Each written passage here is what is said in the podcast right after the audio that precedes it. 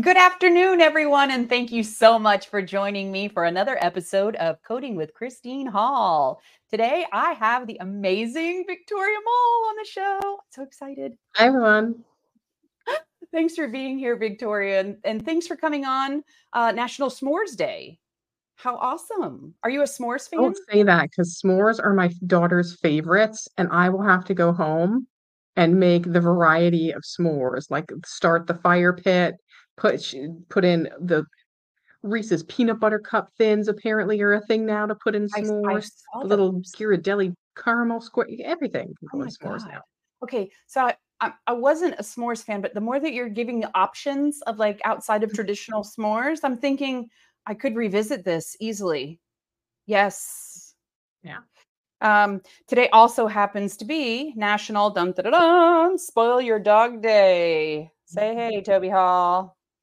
He's so unimpressed with us, isn't it? I always feel like he's judging me a little bit. And it is National Vlogging Day. We we vlog, don't we? Aren't we vloggers? Yeah. I do. I love that. So today we're going to have a little chat about the chapter 18 of the ICD 10 guidelines. Uh, during this season of the show, we've been talking a little bit about each chapter of the guidelines, each section and subsection, and kind of using real terms, talking in real language. What does this mean? So I'm so excited that you agreed to join me on this journey of signs and symptoms. Yeah, signs and symptoms. I'm glad at least I didn't get chapter 19, the injury, injury, poisoning, and other consequences, because that is, if I'd have come in like one week after, I'd have been stuck with that one. And that is like the fattest chapter we have. And I I know. I And um, that chapter just blows everybody's bubble. Like, what do you mean? You mean initial doesn't mean one and subsequent doesn't mean two? Wait a minute. It takes me back to ex- ex- uh, excludes one and excludes two. They don't mean like, anyway. yeah, I feel like excludes one and excludes two is like one is maybe sometimes and the other is sometimes maybe. That's a great way to look at that. that is a great way to look at it. But yeah, I uh it's funny when you when you asked me to come on, I actually brought uh, I got out my paper book and I wrote a couple of notes on it. I have to ask you something, Christine, because this Yeah. came up recently with some of my viewers. They keep asking me, Victoria, can you show me all of the notes that you have in your books? And I'm like, sure I can. That's it. That's all of them. You just saw them. Like uh, I don't have any. I don't. I have, and even when I took my CPC exam, I had a small amount of notes. And nothing against the people who are like, I gotta underline and highlight and draw diagrams and bubble. Like, cool, if that's what you need for the exam, like awesome. But me Right. in my day-to-day coding, I don't need it. And someone said the funniest thing on my channel comments. I wrote it down on a sticky note because I have to share this with you. Yeah. They said that they were told by their compliance officer at your job, at their job, if you learn to use your code books like an adult, you won't need to turn them into coloring books. Oh, oh no way. Well, my CPT book has a lot of notes in it, but I'll tell you that the notes are are a, a compilation comp- compilation of um, audit projects, I guess you would say. Hmm. So every time that I'm auditing another area, I will go into the CPT book and make my little notes like this doesn't get a modifier or this does, or don't forget plurality here, like so that I can keep everything. And then I've just kind of copied those notes year after year. But now that you mention it at this stage in the game, I don't really use those notes anymore because they're kind of stuck. And the other thing is that things change so much where Mhm. we used to be able to do it this way the guidance either from the payer policy or you know wherever it came from has now told us we need to do it a, a different way i kind of got into a pickle with facet joint injections between 2019 and 2021 when there were all those changes to facet and joint injections and those Mhm. notes didn't help me at that time Hmm. yep now I do have notes that I that I talk to people about um, in ICD 10. I do think that sometimes it's helpful in a timed test if Mm. you already paraphrased the paragraphs. But I think that might be the last time that we actually look at that. Is so, for example, like if some of the codes that we have, it'll tell us, you know, use this code first, followed by a code for the manifestation. And so I'll do like Yeah. number one equals T84, number two equals infection, or something like that. I think when I took my CRC exam, since it was so focused on ICD-10-CM guidelines, I did go through my guidelines and like just highlight the important stuff where I'm like, out of this paragraph, what are the five words I actually need to read out of it to remember? Exactly. And and that should be the case. It should be just those highlighted words because you're never going to have time to read and try to comprehend during the test. Yeah. I always tell my students read the guidelines 3 times. Read them on a Friday night with a big glass of wine. Read them on a Saturday with a big cup of coffee because you're going to need it from the night before. and then read it on Sunday when you've made right with whatever deity brings joy to your world because you're going to need that favor, you know. But it leaves breadcrumbs in our mind of Yeah. I think there's a guideline about signs and symptoms. I don't know what it is, but I think I I know tell that there people all the time. Off the top of my head, I do not know the sepsis guidelines. If I see something that has sepsis, I just go right to the sepsis guideline and remember where the heck of that is and refresh my memory because at the top of my, I do not, I don't remember them. Don't. None of us do. I think that it's a very few few people that have taken the time to memorize them, but they're Mhm. those weird people that they read something and then they never forget it. Mhm. Yeah, I've heard of them, but I've never quite been that person.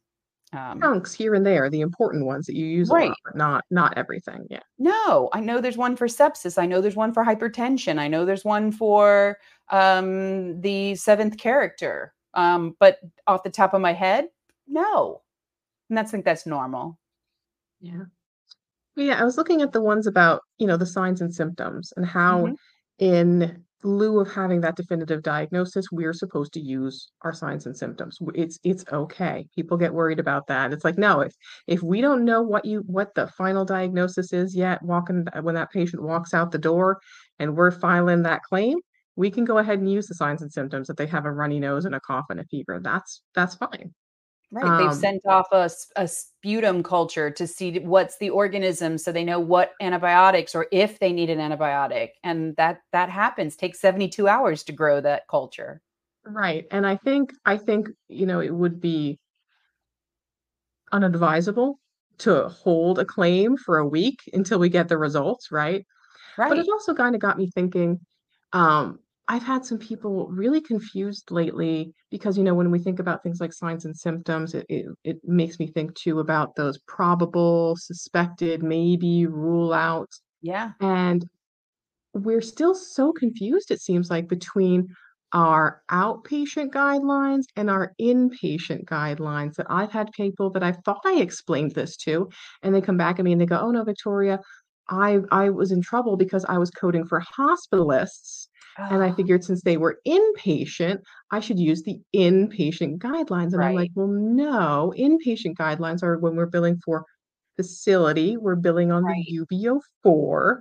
The outpatient guidelines are for the provider services that we're billing on our 1500 form. But that's an And easy mistake to make yeah, because you're thinking of where the person is right. and not who the guidelines are f- designated for institutional claims versus professional claims. And that can really be a challenge for people for sure. Yeah. But Yeah, absolutely. the one time that I I like to see, and this is where I was just um I was talking with a few other people recently, and and the medical record, I think we need to remember that it's okay to add things to the medical record. Like I know that one of the E and M guidelines um, tell us about the undiagnosed new problem with uncertain prognosis, and so Mhm. that requires the could be this or could be this. We're not coding that right? The Right. code would be the sign or symptom, or maybe the unspecified.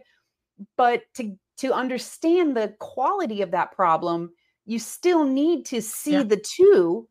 Just we should know that one set of guidelines needs to also respect the other set of guidelines. So while E&M requires us to see that, ICD-10 tells us we only code what is certain or definitive.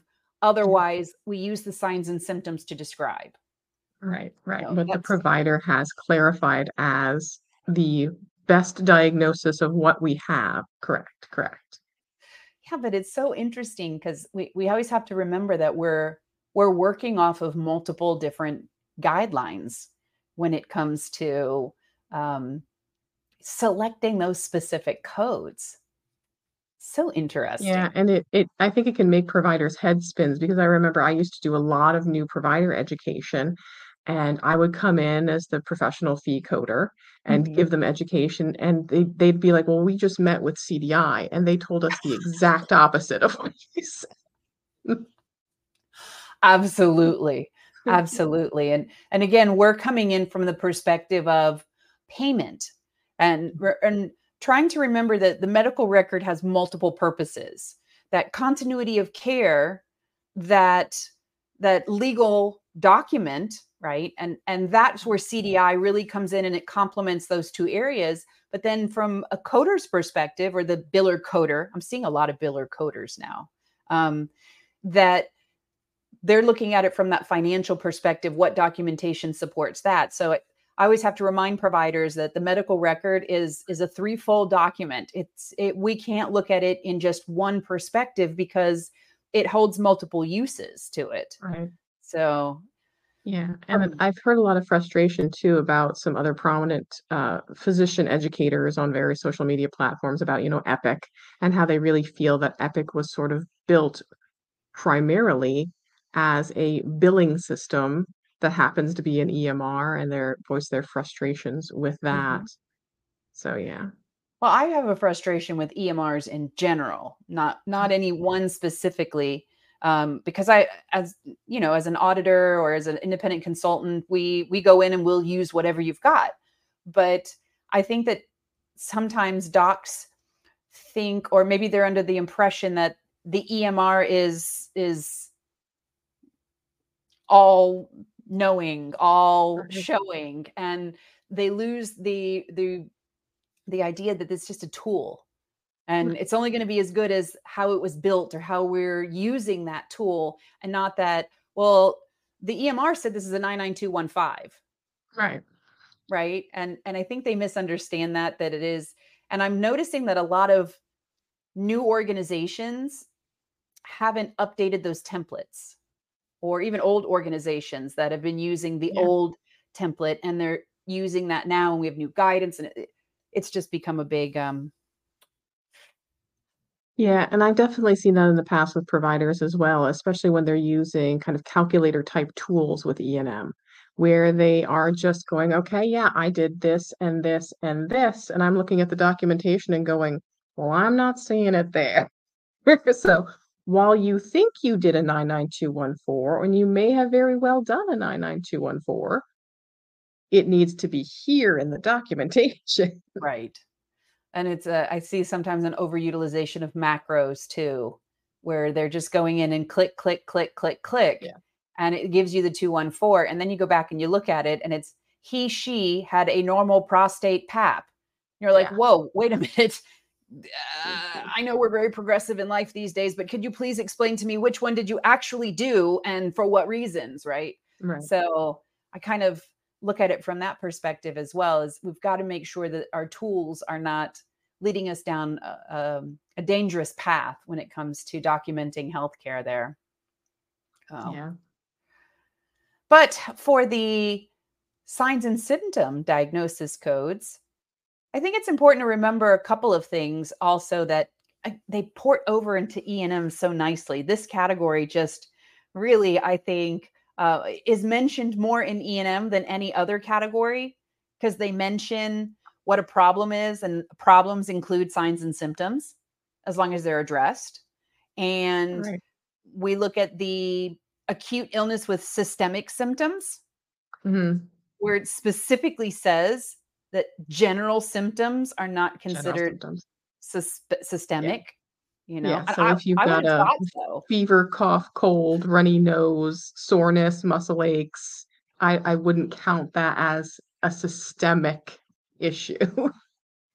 Right. And I think a lot of those signs and symptoms, we have to remember that if we treat the definitive diagnosis, all those other ones will will be treated secondarily to treating that primary diagnosis. Right. So And then also those aren't each several acute illnesses. It's right. all many factors of the same acute illness. If you treat the So bronchitis, you will maybe treat don't have what that is yet we- definitively. We know they're all, especially if it's like something ears, nose, throat related. Chances are good that's all rolled up into some kind of itis that's going on over here. right? They're just waiting to see which one it is.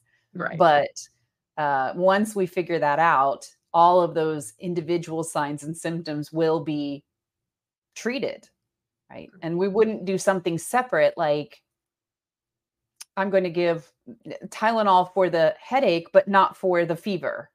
The Tylenol will treat both. So lots of uniqueness there. Um, there's a lot of other R codes that we see with signs and symptoms. And and that's one of the things I tell my students is if you have a choice in in um, maybe if you're taking a test and you're looking at possible answers on that test and they tell Mm. you that the patient has a diagnosis and then you see that there's all these R codes there I think it's pretty safe to rule out that those R codes are not going to be part of your definitive diagnosis or that the possible answer that's there. Have you seen that? Yeah, I have seen that, and I think that's one that is at a higher probability of appearing on the exam because you see it tested in your exam questions, in your study guides, in your practice exams. So it kind of stands to reason that that's a concept that you will see again on the CPC exam. Yeah, if they have, they're going to probably give you, you know, one option will be the definitive diagnosis with all the signs and symptoms. Mhm. Another option will be just the signs and symptoms. So yeah, that's that's one you can easily use like a process of elimination for. And I've seen that outside of just uh, the CPC exam. I've seen it with some of the other credentialing organizations, the CCS exam, the um, the National Health Association has their own exam as well. There's Mm. um, the AMBA has their exam. NAMAS has their exam. Lots of different examining organizations out there, and that is one of the questions that I think I have seen regardless of who the examining body is or what the test is. So even AAPC's got CPC, CPB, CPMA, CRC. I've seen that on I think every single exam I've seen that scenario where they discuss signs and symptoms and and I I don't know about you, but I think because even in our general guidelines, there's discussion of how we report and when we report signs and symptoms. It's super important to really be able to acknowledge those signs and symptoms. Yeah, and I think it is also a good way to kind of test your clinical knowledge as well, knowing what of the the signs and symptoms are included in that definitive diagnosis and that you shouldn't be coding them separately. Now, how did you learn signs and symptoms? Like, Like I, what's included in a in a definitive di like what's the sign and symptoms of like diabetes? Just Googling, yeah, repeated Googling. Like I just when I see it, I'm like, oh, what is this? Is is thirst a sign of diabetes? Oh, it is. Okay, well now I'll remember that for next time. I did the same thing. yeah. I, I called it Dr. Google one time, and then I had um, a couple of students come back and say, We couldn't find that app. And I was like, No, no, I'm sorry. It's not Doctor. I'm sorry. It's just Google. I just was, it Like was a bad joke on my Dr. part. Google. Yeah, just Google. Although that might be the next thing. Maybe they'll add a uh, an add-on to Google Bard, and you'll just go in and that'll be Dr. Google. Just plug that don't in. forget about Victoria and I when you do that, right? We we Yeah. put it out here first. You just got, oh, by the way, I hate to get off topic, but you just got another plaque from YouTube. Oh no, well, this is the this is my yeah my silver play button. Yay! Yeah. Congratulations. I'm excited. Um, I actually, by the time I don't know if it'll be I don't think it'll be out by the time this published, but, uh, there's gonna be something in AHIMA soon featuring me, so keep an eye out to the Journal of AHIMA. Congratulations.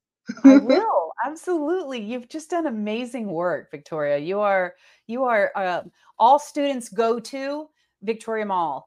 Um, and eh, do we have her trailer, Lexi, that we can put across the bottom? I know we're not done yet, but just Oh, remember we that go. well, I, I do uh, when I'm looking at when a students ask me for resources, you know, I put my own podcast up there, my own YouTube channel, but I always put yours up there as well because, you know, sometimes that, that it's it's it's how we learn by hearing things and seeing things that really make us understand it because the reason we're here is these guidelines are so high level sometimes that leaves us with more questions than answers.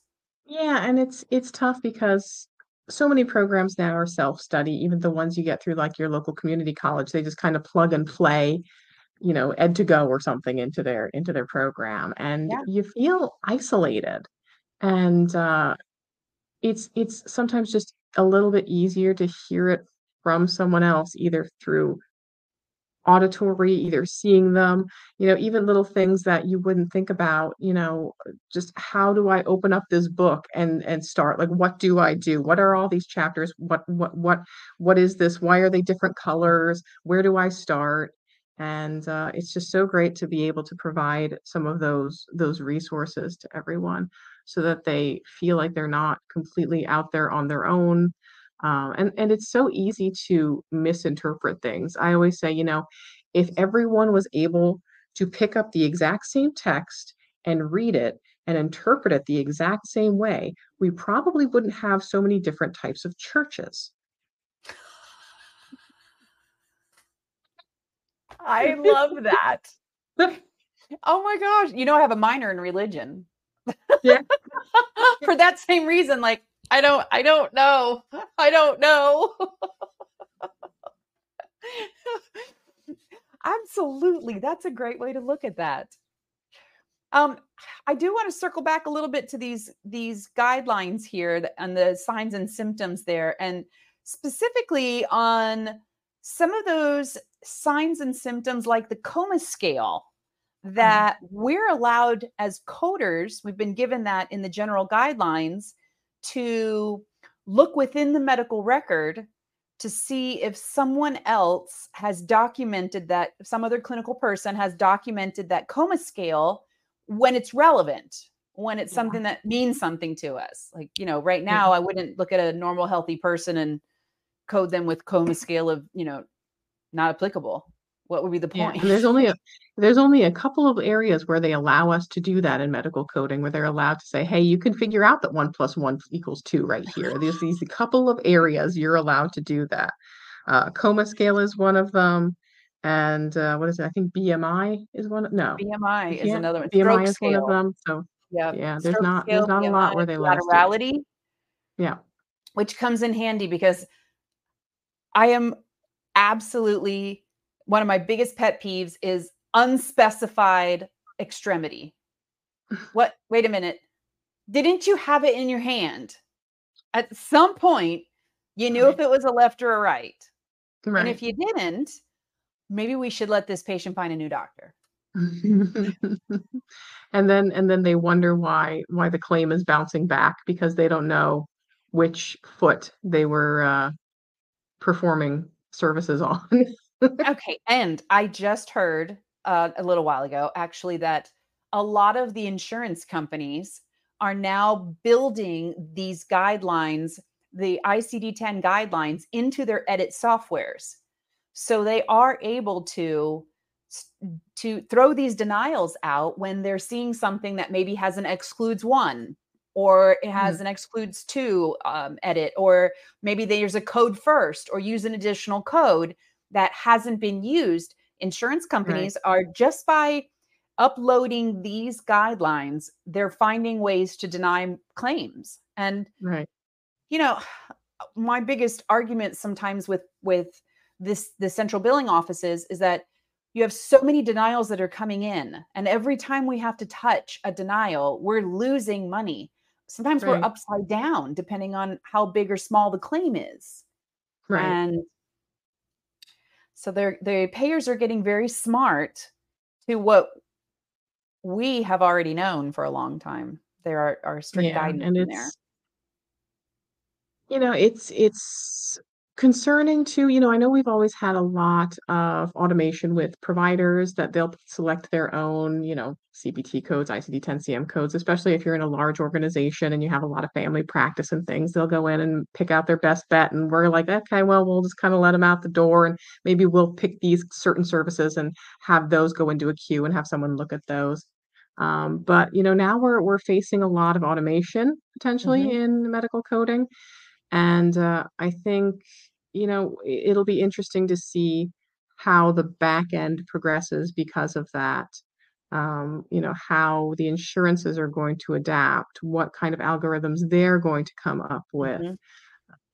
You know, and and of course the insurance auditors as well. I think there's going to be so much activity now on the back end because of just how quickly we're going to be pushing things through on the front end. Oh, absolutely and and you know thinking about the transition into value-based reimbursement where everything is linked to those diagnosis codes. So if the diagnosis codes aren't reported to their highest level of specificity if they're not reported as supported i didn't realize there have been 19 audits by the oig in the last three years of medicare advantage plans. And mm they have been publishing them. So if you go to the OIG's work plan website and you type in the Medicare Advantage there, you can see these reports. And they're saying some of the same things that we've been seeing is that the diagnosis is either unsupported um, mm. or not reported to its highest level of specificity.